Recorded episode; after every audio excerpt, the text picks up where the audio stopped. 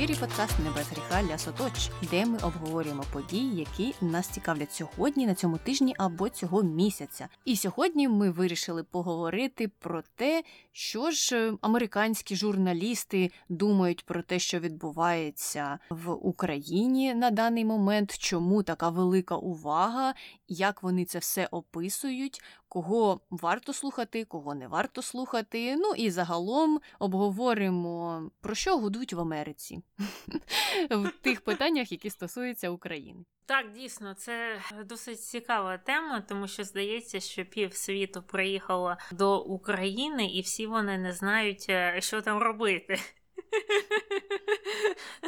І більшість видань американських, навіть най якісь менші, вислали своїх репортерів е, до Києва, а ті з Києва стали їздити по іншим містам до Харкова і до Львова. Я бачила, їздили і до Одеси. І ем, потім, коли вони всі ці міста об'їздили, вони стали їздити по селах.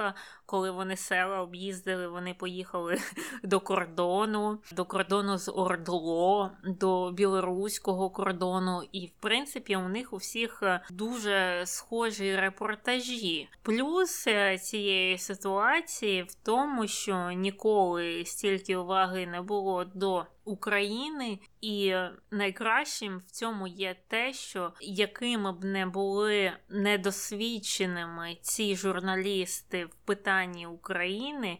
Вони все одно надають голос українцям в цій всій історії, бо часто так буває, що голос отримує якась інша сторона. І це також говорить е, про відкритість нашої країни до зарубіжних медіа, те, що у нас кожен день видається купа ліцензій міжнародним журналістам. Хто хоче, то і приїжджайте до нас. У нас відкриті двері. Хочете їхати на фронт, їдьте на фронт. Хочете їхати на отут от навчання проходять, хочете там щось фотографувати, фотографуйте. І таким чином світ бачить е, цей конфлікт здебільшого через призму наших очей і нашої країни. І це особливо видно, порівнюючи це з репортажами з Росії, яких немає. Немає репортажів з навчань Російської Федерації в Білорусі або в Росії, або де-інде. Немає інтерв'ю з російськими військовими дуже мало репортажів з е, російських міст, і в цьому плані, та крок за кроком, ми, як на мене, трохи виграємо цю інформаційну війну, але. Це все не без проблем. Є достатньо дивакуватих репортажів, е, дивних думок, дивних поглядів. Але до цього ми ще дійдемо під кінець е, цього подкасту. А почнемо, мабуть, з цікавих історій, які нам запам'яталися. Я почну, мабуть, з найулюбленішою. Це, наприклад, е, Національне публічне радіо Америки або NPR. Воно вважається таким центристським або незалежним, тобто його не відносять е, до лівого медіа або до правого медіа, хоча праві кажуть, що воно занадто ліве. Але в цілому вони не мають е, вести е, якусь партійну політику там. Так от, цей NPR вирішив відправляти на там на тиждень по журналісту в Україну. І десь два тижні тому приїхала група журналістів, а там приїжджає основний репортер, потім там звукорежисер, потім ще хтось. Тобто вони такими компаніями їздять. І тут варто зазначити, хто ніколи не слухав NPR, вони е, відрізняються своїм стилем оповідання. Тобто, це не просто якась там новинна передача, де так сухо диктор говорить: так, так, так, тут відбулося те, тут те, тут те. Їхні програми мають е, деякий такий художній стиль. Вони люблять щось описувати, порівнювати. Також вони дуже люблять включати там звук вулиці, звук приміщення, якісь там голоси. Так от, усі всі люди приїхали до Києва поопитувати людей, що вони там думають про ситуацію в Україні, про цю кризу з Росією. І паралельно з тим, щоб е, просто дізнаватися думки цих людей, вони ще проводили певну екскурсію по Києву. І там було досить смішно, що вони такі. От ми приїхали на Майдан Незалежності, і тут проходили такі от події. А тут ми підходимо до арки Архангела Міхаїла, а вона символізує е, те і те. А потім ми переходимо до золотих воріт, а це там якийсь вхід до міста в таких то або таких хто роках був. І в кожному з цих е, таких туристичних е, місць вони там опитували людей. І ну, це було досить цікаво, що у них був такий незвичний, як на мене особливо як для наших, здається, слухачів е, підхід. І е, що цікаво було, що це дуже сподобалося їх слухачам, бо я дивилася на коментарі до цих випусків, і люди такі божечки, ви нам не тільки розповідаєте, як там українці думають, ви нам ще розповідаєте про різні там атракції цього міста. Так що з однієї сторони звучить е, незвичайно, з іншої сторони людям подобається. І інша така історія була також пов'язана з NPR і з тими ж репортерами, які потім е, брали серію інтерв'ю у наших різних е, можновладців, колишніх і теперішніх брали інтерв'ю у Арсенія Яценюка, там брали інтерв'ю у жінки, яка відповідає за рух до євроінтеграції, і брали у Ганни Гопко, яка також є політкинею. Я точно не пам'ятаю, яку вона позицію займає. І вони там стали питати все ті ж самі питання, що ви думаєте, якщо війна почнеться, якщо те, якщо це все. І ця Ганна вона розповіла історію про те, як вона говорила на цю тему зі своєю дитиною, і про те, що дитина вже давно дуже хоче домашню тваринку, а саме морську свинку. А ця Ганна у відповідь сказала їй, що слухай, розумієш, зараз така ситуація. Якщо нам буде треба тебе евакуювати, то треба буде ще щось з цією свинкою робити. Ми ж не можемо її просто полишити. Так що, можливо, не знаю, треба трохи почекати і подивитися, як е, будуть розвиватися події перед тим, як е, собі брати цю тваринку. І потім ця Ганна продовжувала розповідати, що вона трохи подумала, що життя воно ж продовжується, що не треба нічого ставити на паузу, діти ростуть, і їм треба давати, коли можна те, що їм потрібно, те, що вони хочуть. І вона вирішила, що так, так, ми візьмемо ту морську свинку, і все буде гаразд. І також вона сказала, що ця морська свинка буде таким символом надії. Ну і запустили вони цей аудіокліп на NPR, і там був взагалі шалений вибух емоцій серед слухачів цього радіо. Там писали просто десятки чи сотні людей, які казали, що божечки, це там найкраща історія, яку я чула колись е, де-небудь. Деякі люди писали, що вони п'ять разів її переслухали і десять разів плакали. І потім все це закінчилося тим, що ця репортерка вона видно отримала фотографію цієї морської свинки від Гани Гопко і е, зробила такий певний апдейт. Сказала: От, бачите, все, морську свинку вже купили. Дівчина, донька буде дуже задоволена. І там знову прийшов просто натовп людей, які казали, що Боже, я прочитала цей пост і вже третій день плачу. Тобто сприйняття таких, ну, як на мене, звичних історій я слухала, звісно, цей аудіокліп, цей аудіорепортаж. І коли я його слухала, він мені не видався таким, над яким би я плакала, сиділа б і думала про це. Але для пересічних американців це та історія, яка просто крає серце дуже сильно, про яку вони можуть довго думати і згадувати. І це те, як вони ці слухачі зараз сприймають емоції українців. Тобто виходить так, що ці NPR-репортери щось знають про своє населення, про своїх слухачів, раз вони обирають такий підхід, вони знають, як розчулити американців.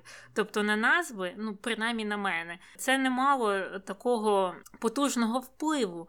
а на них мало. Тобто вони явно на чомусь розуміються. А якби історія була не про свинку, а про котика, Таню?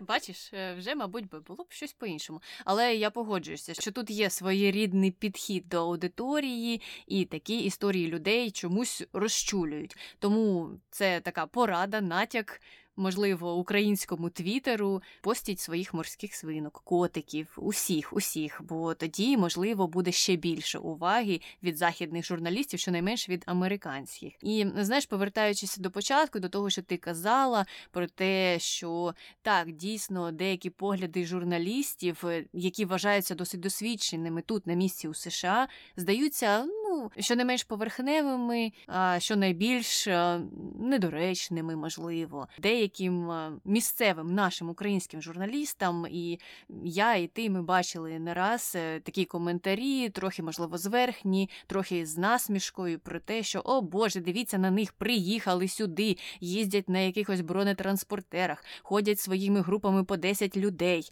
лізуть в ті окопи, а там усі головні люди військові мають за ними наглядати, щоб їх хтось не підстрелив. Божечки, що ж робиться, ці журналісти взагалі не розуміють, куди вони приїхали. І тут е, з одного боку, так дійсно, з деяких ситуацій стає смішно, і дійсно розумієш, наскільки американська публіка, в тому числі і експерти, і журналісти, не розуміють до кінця того, що відбувається в Україні. Але з іншого боку, я погоджуюся з тобою, що те, що вони приїжджають, і їх увага. Можливо, така кострубата все ж є позитивним фактором, тому що світ бачить історію у переважній більшості випадків з українського боку. І ми фактично так диктуємо цю інформаційну повістку. І це дуже позитивно. Тому все ж таки, можливо, з боку українських журналістів я б трохи стіпала зуби і ну так пережила цей період, ці якісь речі, можливо, незрозумілі, і цю поведінку трохи незрозумілу. Тому що в глобальному сенсі присутність, велика присутність такої кількості світових журналістів є, звичайно ж позитивним сувом. Ну а якщо говорити про ті ситуації, які мені запам'яталися, то так я чула і про свинку, і про екскурсію Києвом. І ще ті журналісти їздили на схід України вже ближче до лінії фронту, і поверталися вони назад е, на поїзді, фотографували своє купе, і там теж була купа коментарів про те, що божечки, країна на мезі війни, а поїзди до сих пір їздять, і ви їдете бути на одному такому. Ну, теж здається, що за коментар, що за дивна реакція. Але у місцевого населення так е, є і такі враження від тих репортажів.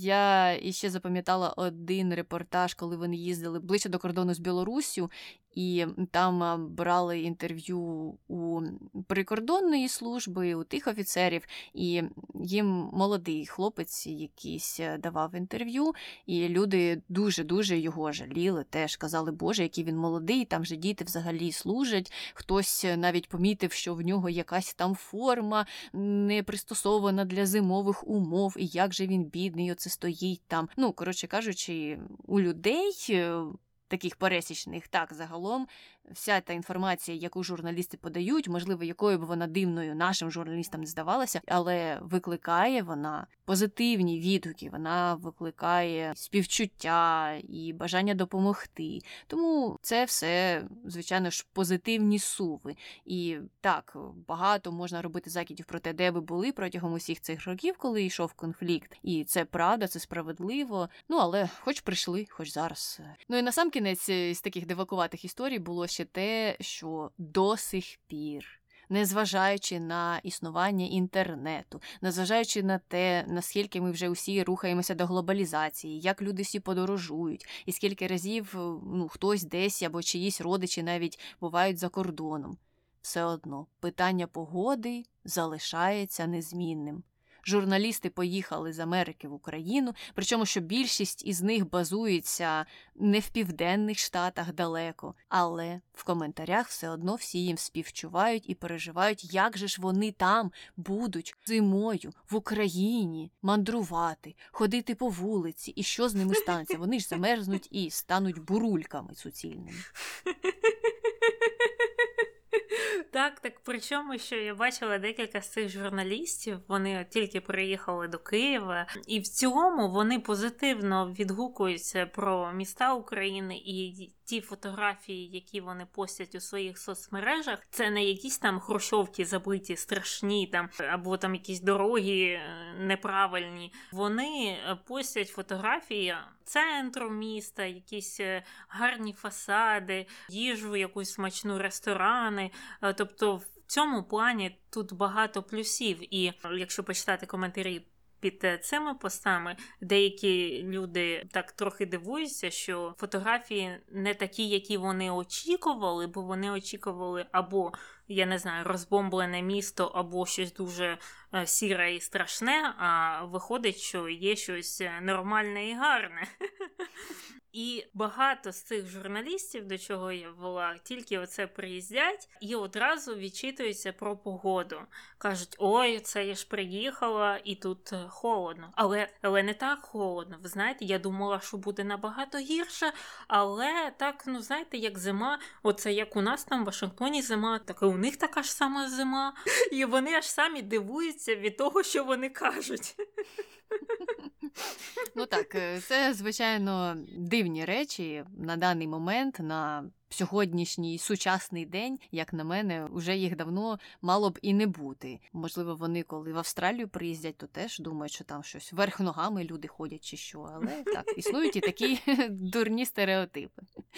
Ну і далі, я думаю, треба перейти, можливо, до того, що конкретніше пишуть вже всередині США не ті репортери, які зараз працюють в Україні, а ті репортери, експерти, інші аналітики, які знаходяться вже всередині країни, що вони говорять. І, мабуть, давай почнемо з позитивнішого, а саме з того, кого варто послухати, і кого ми радимо, кого ми читаємо, хто говорить щось, що ну так збігається із е, тим, що всередині України, наприклад, е, люди думають, і про що вони раді спілкуватися за кордоном. А потім вже перейдемо до тих, кого слухати. Ну, варто з, з такого критичного погляду. Ну, найперших людей, яких я б порадила читати, це людей, які займалися Україною або ширше східною Європою не один рік і не один день. Бо зараз ми живемо в ті часи, коли люди хайпують на будь-якій темі, включаючи тему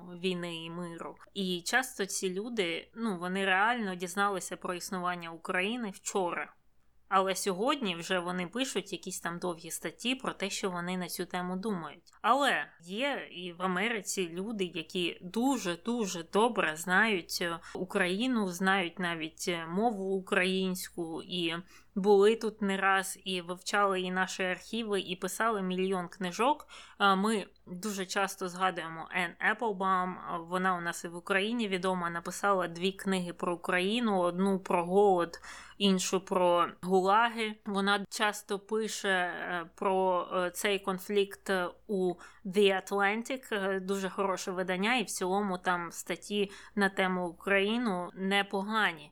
І Ен Еплбаум одна з авторок, які туди дописують, і вона дійсно знається на Україні навіть більше ніж пересічний українець. Я маю на увазі в плані історії, бо вона це дуже глибоко вивчала. Тімоті Снайдер також добре нам знайома людина, яка часто приїжджає до України. Також написав декілька книжок е, по нашому регіону, знає українську мову пише дуже правильні статті, ходить на всі різноманітні передачі і відстоює е, сторону України. Майкл Макфол, колишній амбасадор е, до Росії, е, який знається і на Росії, і на Україні, ходить по всіх передачах на всіх каналах і відстоює там сторону України. Також йому великий за це плюс. Маша Гесен, яку ми також не однораз згадували в цьому подкасті ми згадували її книжку і про Путіна, і про Росію. Вона російська американка, виходить так. Тобто вона дуже дуже добре знається також і на Росії, і частково на Україні. Вона ненавидить Путіна і пише дуже хороші також репортажі, і в тому числі вона навіть їздила в Україну і також написала репортаж звідти. І вона ходила на передачі різні на подкасти, де розповідала про те все, як воно є. І також е, я знайшла академіка, фактично, тому що він е, так званий Fulbright Scholar, який займається східноєвропейським регіоном, а саме Україною. І зараз, так як він робить свої там дослідження для своєї роботи, він проживає в Україні, і він також е, дуже сильно відстоює Україну, і цікавим є те, що він є прогресивістом. А як ми говорили недавно в випуску про Такера Карлсона, у прогресивістів у них фактично не існує позиції щодо міжнародної політики, і вони як можуть, так і уникають цього питання. А він, якраз будучи прихильником цієї течії прогресивної, будучи людиною ультралівих поглядів, закликає всіх прогресивних людей якраз звернути увагу на міжнародну політику і звернути увагу на те, яке це має значення для самих американців. І також такою цікавою особливістю є, що він є афроамериканцем, і він часто говорить про те, що оця от війна Росії проти України це є колоніалізм, і він звертається до прогресивістів і до людей небілих е, звернути на це увагу, тому що якраз прогресивісти часто говорять, що вони антиколоніалісти, але у цьому випадку вони чогось його не бачать, і він вказує на те, що білий колір цих людей не означає, що там не буває колоніалізму. Тобто, також дуже обізнана людина у цій справі. У нього є, до речі, свій подкаст, який називається називається Black Diplomats. І в останньому випуску у нього, до речі, було інтерв'ю з Майклом Макфолом, отим от амбасадором до Росії, е, який розповідав дуже цікаві речі, такі позалаштункові, які проходили під час революції гідності. Так що я рекомендую всім послухати, хто може слухати англійську мову, і також рекомендую зафоловати цього Тайрела Стара, його звати так, на Твіттері, де він просто ну такий е, справжній бандерівець відстоює Україну як може. Так, так, зрозуміло. Я із усіх тих, кого ти назвала, не знала тільки останнього, обов'язково про нього почитаю і подивлюся, що він там каже у своїх подкастах. І ще додала б до того списку тих самих репортерів з NPR. Ну і загалом NPR, Atlantic і New Yorker – це хороші джерела на даний момент, які адекватно описують ситуацію. Їх е, репортери або журналісти, які там працюють, знаються на цих питаннях. Також із NPR це Мері Ел Келлі. Вона народилася у Західній Німеччині і там жила якийсь час і вивчала цю тему східного блоку, як його там називають е, Східної Європи, і усіх тих геополітичних процесів, які там відбуваються, вона ну досить адекватно розуміє те, що зараз е, Росія робить, і активні дискусії веде теж у себе в Твіттері стосовно того, як люди неправильно дивляться на цю ситуацію. Е, також е, Олександр Віндмен, ну, звичайно ж, теж ми про нього згадували. Він е, є дуже активним на Твіттері і теж багато пише про те, що зараз відбувається в Україні, і його позиція ну, така обізнана. Він не просто щось там десь почув вчора і зараз сьогодні вирішив про це створити цілий блог, сайт і ще й подкаст. Він сам працював і в Росії, і в Україні, і в США. Тобто у нього є величезний досвід і величезне розуміння е, усіх подій.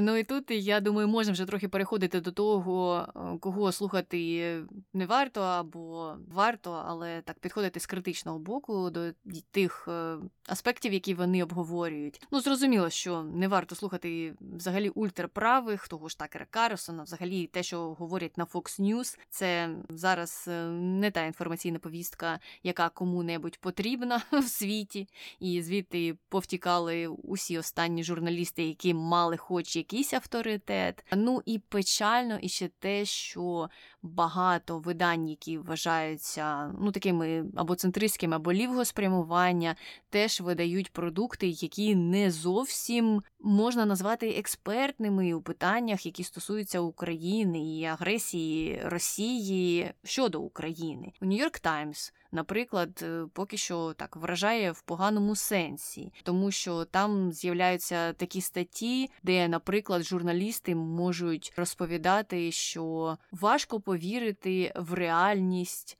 плану, який е, Росія там задумала вчинити, і який пов'язаний із відео, яке російські служби мали створити, щоб е, таким чином зробити інфопривід, який би дав їм змогу атакувати Україну. Я думаю, що наразі вже всім відомо про цей план. Про нього повідомляли працівники служб американських про те, що їм їх джерела повідомили про підготовку відео, яке б мало носити такий агресивний характер і, ну, грубо кажучи, показати усій Росії, як в Україні ставляться до російськомовного населення, і що його там просто винищують ну суцільний геноцид. Звичайно, повний фейк, повна постановка. І таким чином Росія якраз хотіла легітимізувати свої жахливі дії, які вона зараз там вчиняє, і які вона б можливо планувала вчинити ще гірші. Так от Нью-Йорк Таймс сказали, що ну, взагалі, якась така ідея незрозуміла, і в неї важко дуже повірити. І коли читаєш такі статті, то одразу ж е, думаєш, а де той журналіст був протягом останніх е, майже десятиліття останнього, і чи, можливо, він не чув історії про тих акторів, які з'являлися на російському телебаченні і розповідали, що ой, ми ж так русскоговорящі з України, і нас там дуже утискають і просто хочуть вбити і з'їсти, і все на світі. Ну, скільки репортажів таких ми вже передивилися за ці роки. Той самий нескінченний міф про розп'ятого хлопчика. Я думала, що вже світ весь дізнався про цю історію, але ж ні, в Нью-Йорк Таймс про це не чули. І мені здається, оці всі фейкові відео старі як світ, і це те, на чому російські пропагандистські канали в основному і базують свою дезінформацію. І чому у це так важко повірити такому виданню, як Нью-Йорк Таймс, мене ще більше дивує. Тому ну я була так е, вражена негативно такими статтями. Крім того, я ще слухала два подкасти: один від Vox, а інший називається Pod Save the World. Він від Crooked Media, і ці джерела вважаються ну, такими досить лівоспрямованими. І я теж була розчарована, коли я послухала два подкасти від е, цих двох компаній, бо вони, хоча і не сходяться з ультраправими у тому, що та що там з Україною станеться нам все одно, все ж загальна тенденція у них дуже схожа, тому що вони мільйон разів вибачаться і скажуть: ну так, звичайно, все, що відбувається, це дуже погано, і куди світ котиться, і як до такого могло б все привести. А в той же час вони, наприклад, не розуміють, навіщо зараз вводити санкції проти Путіна якщо він іще не напав на Україну, хоча він вже давно напав на Україну. Вони не розуміють, чому. Ці питання не можна вирішити шляхом невтручання. Тобто задаються такими дивними запитаннями, які ну не те, що не мають змісту, а крім того, ще й кажуть про їх необізнаність. І у таку гарячу воду недавно втрапила Олександрія Оказіо Кортес, коли вона чомусь почала давати свої коментарі, здається, на MSNBC або на CNN, і розповідати про те, що ж вона думає щодо агресії Росії щодо України, і, звичайно ж, пожаліла усіх українців, сказала, як це погано, але в той самий час повторила оцю стандартну повістку, яку я озвучила до цього.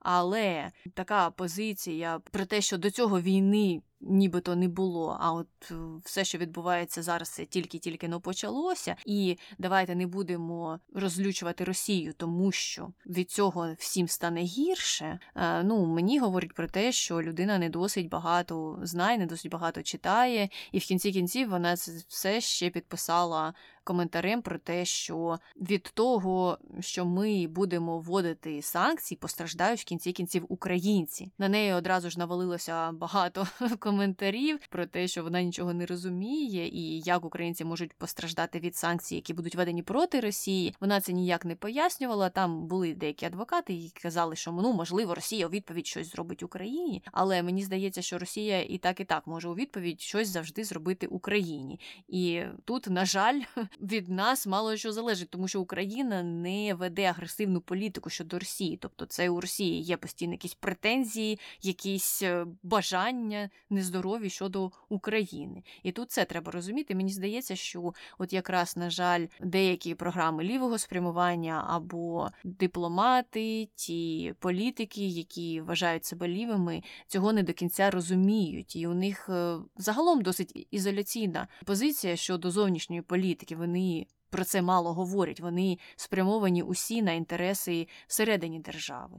Але коли вони починають говорити, то тоді ти починаєш вже не розуміти, навіщо, якщо ви взагалі не вивчали цю тему, ви виступаєте експертами на якихось передачах і висловлюєте якісь думки про це питання. Так, і е, дійсно мене і, мабуть, весь твіттер чи половину твіттера здивували коментарі однієї з сенаторок е, демократів е, від, здається, штату. Мічиган там для конгресменів та сенаторів провели таке закрите слухання щодо цих от розвідувальних даних, які вони отримали від своїх джерел щодо цієї постановки цього відео і, взагалі, можливих планів Росії щодо України.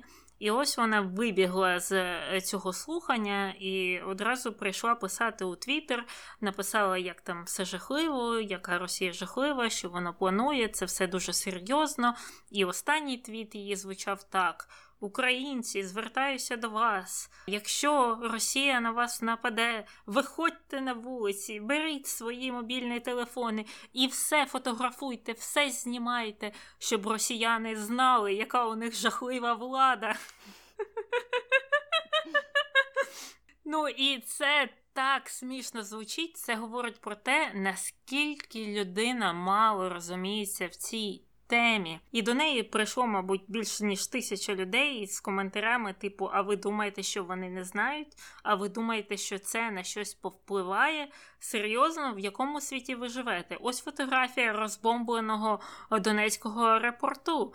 І хто щось хтось після цього зробив, хтось цього не бачив, хтось не мав можливості цього побачити. Тобто люди настільки мало знають Росію і становище там, вони просто не можуть зрозуміти, наскільки там все погано. Тобто. Ми в Україні прирівнюємо їх режим до там північно-корейського. Ну є щось схоже, особливо в планах там пропаганди, контролю цього над інформацією. А в Америці складається таке враження, що вони думають, що Росія це як е, Мексика, наприклад але східноєвропейська. Так, ну щось там відрізняється, інша культура, але всі ми різні. Ну, є якісь там негативні аспекти, але в цілому там все так, як і у нас. Тобто люди взагалі не розуміють, що народ Росії або народи Росії, вони, навіть якщо б вони і хотіли, вони не мають ніякого впливу на цю ситуацію. А якщо звернутися до соціологічних опитувань, то ми дізнаємося, що більшості все одно. Маленька меншість, її дійсно це дратує, їй це не подобається, і вони всіми руками і ногами проти війни. Але справжнього якогось впливу вони не мають, і їх ну досить мало. Це всі ті ж самі 14-15%, які не підтримали окупацію Криму. Вони залишилися, але так як і тоді впливу над політикою Росії, ну у них немає можливості якось це змінити. І є ще маленька частина людей, які всіми руками і ногами підтримують війну, які б хотіли, щоб чиїмось там руками, чиїмось життям Україну приєднали до Росії, бо це, як вони кажуть, один народ і все таке інше. Тобто ми потрапили в таку ситуацію, що дуже багато людей, можновладців, взагалі не в темі, і це трохи жахає, тому що саме ці люди приймають рішення на такому високому рівні. І виходить, що коли діло доходить до таких ситуацій, вони повністю повністю не розуміються. І до того ж е, здивував всіх е, твіт або повідомлення від е, Ben Jerry. Це компанія, яка виробляє морозиво які вийшли з своєю позицією з якоїсь там причини, і написали, що не можна добиватися миру і одночасно готуватися до війни. Це отак, от вони це закрутили і знову ж повторювали ті ж самі позиції, що дипломатія, тільки дипломатія, і взагалі нікому не треба давати там ніяке озброєння, бо це веде до війни. Повторюють всі ті ж самі тези, і їх також широко розкритикували, сказали, щоб вони продовжували займатися виробництвом морозиво. І деякі навіть виступили з пропозицією бойкотувати Бен Джері. Я навіть бачила в трендах хештег бойкот Бен Джері. Так що це є також плюсом, що багато з людей дають їм відпір, і багато з цих людей самі є демократами, і навіть деякі з них є прогресивними демократами. І також я хочу повернутися до New York Times. Е, тому що, як сказала Аня, вони останнім часом можуть е, розчаровувати, незважаючи на те, що це ну таке престижне і хороше видання, е, відомо своїми репортажами, своїми журналістами. Але у питанні України я помітила, що частіше за все статті пишуться людьми, які базуються в Росії. Часто це є росіяни які в Москві проживають і звідти пишуть статті про Україну. Іноді це іноземці, якісь американці, які довго живуть е, знову ж в Росії. І проблема в тому, що у них немає свого філіалу в Україні. Представництва немає, тому вони вирішили, ну яка різниця? І росіяни тут спрацюють. Ну, в принципі, вони ж там розуміють мову і все щось там напишуть для нас, що є, як на мене, дуже великою помилкою, тому що які б вони там не були чудові журналісти, вони все одно є загожовані щодо України, так як вони проживають в Москві, і це підтверджується тими статтями, які вони пишуть. Одна стаття, яка там висить постійно, вона описує корінь проблеми, з чого це все почалося. Написав її російський журналіст з Москви.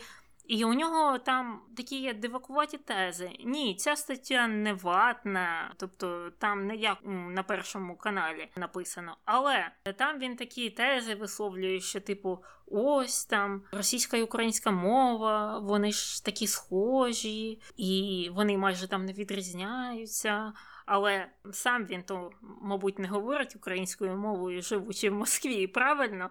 Але такі от спроби це все прирівняти не раз зустрічаються в цій статті, що в принципі там різниці ніякої немає. Україна це така якась ну маленька Росія, але це погано, звісно, що Путін хоче напасти. Але тим не менш людей пов'язують якісь там історичні зв'язки, лінгвістичні, культурні зв'язки, і він все тягне тягне це в сторону, схожу на позицію ну того ж Путіна про один народ, що видалося мені підозрілим. І на відміну, до речі, від е, цієї статті цього російського журналіста, Маша Гесен в своїй статті на Нью-Йоркері, коли вона писала про мову, вона так написала, що ці дві мови вони з однієї сім'ї. Але росіяни не можуть розуміти українську мову здебільшого. Вони її не розуміють, так що не треба це сприймати як щось абсолютно схоже, подібне, і що в них є якась тільки маленька різниця. Ні, це неправда. Але цей чувак він з іншої, зі своєї колокольні до цього підійшов. Але гіршою за цю статтю була стаття ще іншого журналіста, який базується в Москві, але приїхав до України. України, поїхав на лінію фронту. Е, там він е, спостерігав, як е, там живуть наші військові. І Він описував, як там все жахливо, що вони живуть в цих окопах, і що у них якесь старе озброєння, що армія України не на рівні з армією НАТО, і вона десь там ще у 17 столітті, і як там все просто зажахливо і застаріло, і навіть він побачив, що ці військові пруть свої носки, а потім на дротах їх розвішують і там прямо в окопі їх сушать. І це означає, наскільки все там жахливо. І цю статтю. Найцікавіше дуже сильно розкритикували американські військові, які служили в американській армії, були в Афганістані І е, критики було багато. Я бачила одного військового оглядача, який написав, що слухайте Нью-Йорк Таймс. Якщо ви хочете писати статті про армію, будь ласка, посилайте туди людей, які служили в армії. Чого ви посилаєте туди людей, які взагалі на цьому не розуміються, яке це має значення, як вони сушать свої носки, і яке це має значення, що у них якась гвинтівка там з 90-х років. І він такий: Я зараз вам покажу мої фотографії. От бачите, оце танк наш. І він був 81-го року випуску. І це було в Афганістані, от нещодавно ми на таких танках їздили. А оця інша фотографія, ви бачите, це я. Це от наша база, такий напіврозвалений будинок в Афганістані. А от бачите, цей дрот, а на ньому висять мої носки, які я сам поправ. А біля цих носків мої труселя, які я також сам поправ. Тому що знаєте що, коли ви на фронті. Там немає пральних машинок, і сушилок також немає. І всі у всіх арміях, е, незважаючи на те, які вони там НАТО, не в НАТО, українські вони чи не українські, так живуть люди на фронті. Що він очікував там побачити? І там туди ще прийшла зграя ветеранів е, афганської війни. Жінка прийшла, казала, що слухайте, я взагалі три місяці жила в напівполаманій, якійсь там підірваній вантажівці. Про що говорить цей журналіст? Він взагалі не знається на цій темі. А інші взагалі саркастично підійшли до цієї статті і пожартували щось типу: от як тільки в Україні були космічні війська, от тоді б їх прийняли в НАТО. І я помічаю, що ці всі статті вони виходять і пишуться з Москви, що мені не подобається. Ну так, так. Це вже починає, знаєш, як думки пов'язувати з якимись е, конспірологіями, можливо, і не зовсім конспірологіями. Тому так, Нью-Йорк Таймс, хоча загалом джерело таке, яке вважається авторитетним, тут у питаннях е, пов'язаних з Україною не досить експертне, як поки що показує досвід. І знаєш, я іще чула такі сентименти теж е, в тих подкастах Vox, наприклад, е, який я слухала останній. Там ведучий питав, чи Україна могла зробити щось по-іншому, або Може, вибачте, звичайно, я ж нікого не хочу образити, і я взагалі не маю нічого такого на увазі. Не закидуйте мене помідорами, я тут ні при чому, але дуже хочу спитати, і питання таке буде жахливе. А можливо, Україна щось зробила не так? Ну, оце він так презентував це питання. Він п'ять хвилин перед тим вибачався і потім задав таке жахливе питання про те, чи може Україна винна у тому, що на неї напала Росія. Ну і по-перше, це звичайно, що знову таки наводить на думку про те, що людина зовсім нічого не читала. Вона вчора дізналася про те, де там знаходиться Україна. Вона нічого не знає про війну, яка вже йде багато років. І таких людей, на жаль, багато. Це не одна така людина. Я і в іншому в Pod Save the World чула такий сентимент про те, що ой, може українці там могли щось зробити по-іншому. Я чула від коментаторів на New York Times під е, статтею якраз про те, що там репортер не вірив в існування створення фейкових відео, які створюються з боку російської сторони. Там приходили вже звичайні люди і залишали такі коменти, типу: Ну, а що українцям все, що треба зробити, це стати такою собі Швейцарією, нейтральною, і все тоді в них буде гаразд. Ну, нібито Україна щось вирішувала, коли Росія захотіла на неї напасти. І нібито Україна хотіла колись війни чи хотіла якоїсь агресії щодо Росії. Ну тут просто видно, що люди не зовсім розуміють хронологію подій.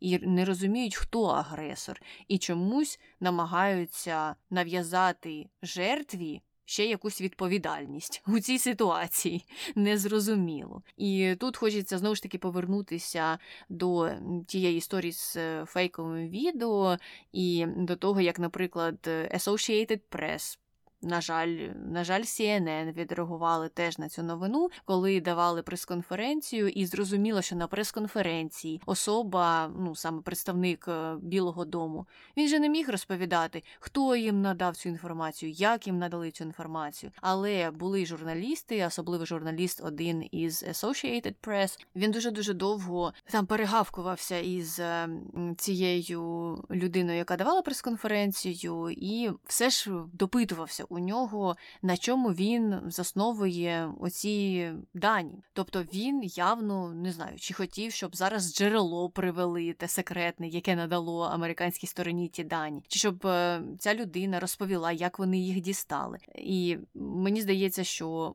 більшості людей зрозуміло, що на прес-конференції тобі зараз не будуть розповідати, яким чином що вони дістали. Просто він ну, намагався пояснити, що довіряєте нашим джерелам. Британці паралельно теж про це говорять. Зараз ми брифінг зробили для членів сенату, де ми їм дали трохи більше інформації ніж вам, тому що це ну такий секретний брифінг, і у них є повноваження щодо доступу до цієї інформації. І усі сенатори можуть вам підтвердити, що вони тільки що від нас почули, і що це дійсно є ну такими реальними даними.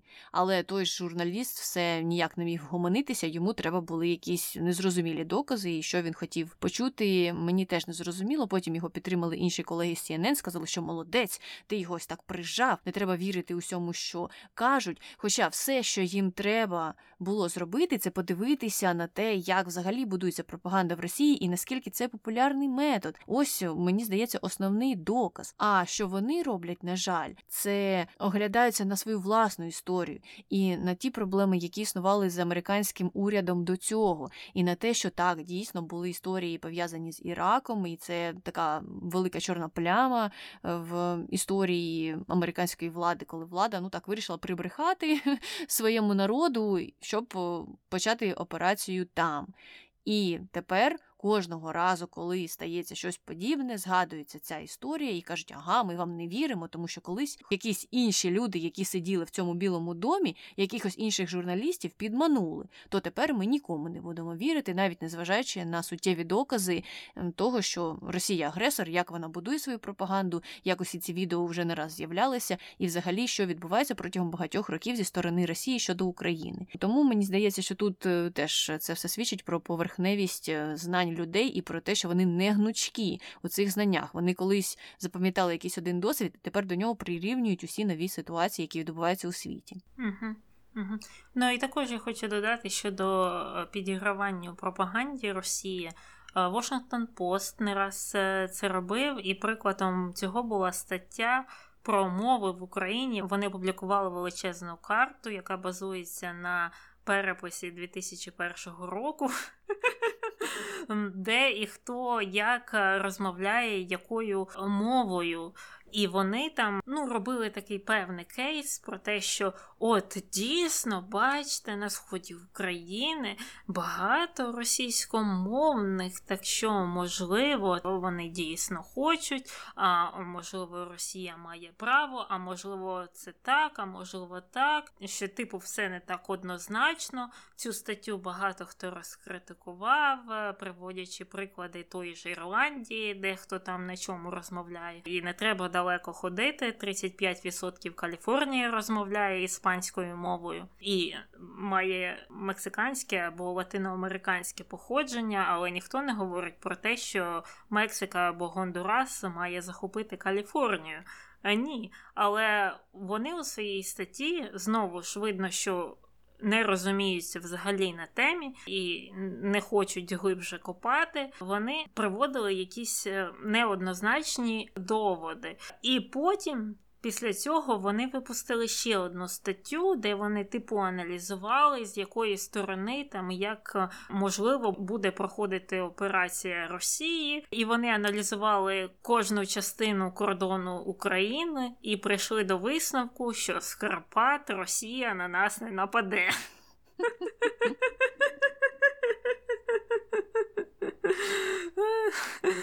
І тут питання: навіщо ви пишете ці статті? Якщо у вас немає людини, яка знається на цьому регіоні, ну не пишіть же ви ці статті, бо вони дурні. А вони, бажаючи зловити якийсь хайп, дають їх писати ну будь-кому. Не всі люди є експертами з усіх питань. Я б не могла написати статтю про те, що там турбує суспільство в Діджибуті. Я взагалі нічого не знаю про Діджибуті. Я знаю, що воно є, я знаю, що це маленька країна.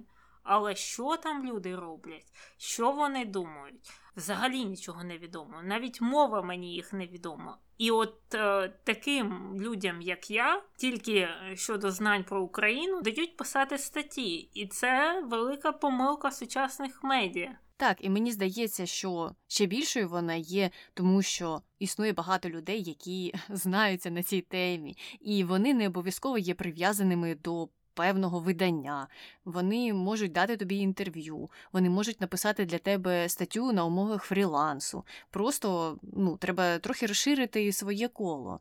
Дайте тому своєму журналісту щось інше писати і просто запроси експерта, хай він тобі розкаже, що він думає. Потім розкажи, що це за експерт, скільки років він провів, вивчаючи це питання. І, можливо, у людей складеться ну, більша довіра до нього, тому що це не просто хтось, хто вчора подивився Вікіпедію про Україну і потім склав статтю про те, де Росія на неї не нападає через Карпати. Ну, окей, дякуємо, що повідомили, а то всі так переживали. Ну, я думаю, загальна картина склалася у більшості випадків е, до американських новин. На жаль, треба підходити критично.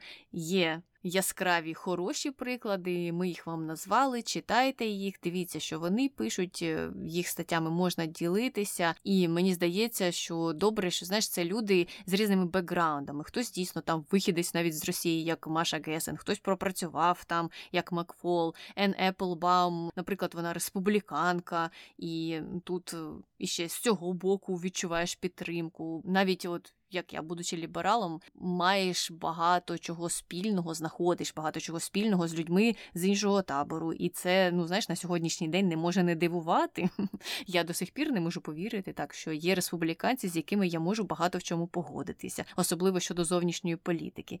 Ну а загалом закінчимо, мабуть, тим, з чого і починали, а саме з того, що те, що до України є увага, це добре. Те, що репортери на місці є, це теж добре. І те, що українцям треба з ними активно співпрацювати, давати їм інтерв'ю, розповідати про своє життя, це теж необхідно, тому що так світ буде краще розуміти. Вони не думатимуть, що українська мова це те ж саме, що російська, що росіяни і українці це один і той же народ, що там насправді взагалі не зрозуміло, два брати б'ються і щось там вирішують, яке нам діло. Ні, це все треба треба дійсно роз'яснювати, про це треба говорити. І знаєш, що я зараз згадала на сам кінець? Це теж один репортаж, якраз від NPR, де репортерка питала одну жінку, яка перетинала кордон з Ордло, якраз, і вона цікавилася, чим відрізняється життя на територіях, які окуповані, і на тих, які знаходяться під контролем України. І вона мені здається дуже лаконічна, але дуже добре описала. Вона сказала, що зараз я тут з вами розмовляю спокійно, можу говорити все, що я захочу. Я зараз перетну отой міст, і там я взагалі з вами б навіть і не заговорила. Я б просто пройшла повз, тому що я боялася б пискнути. І це двома словами дуже яскраво описало різницю життя в Україні, в Ордло і в тій самій Росії. Угу. Угу.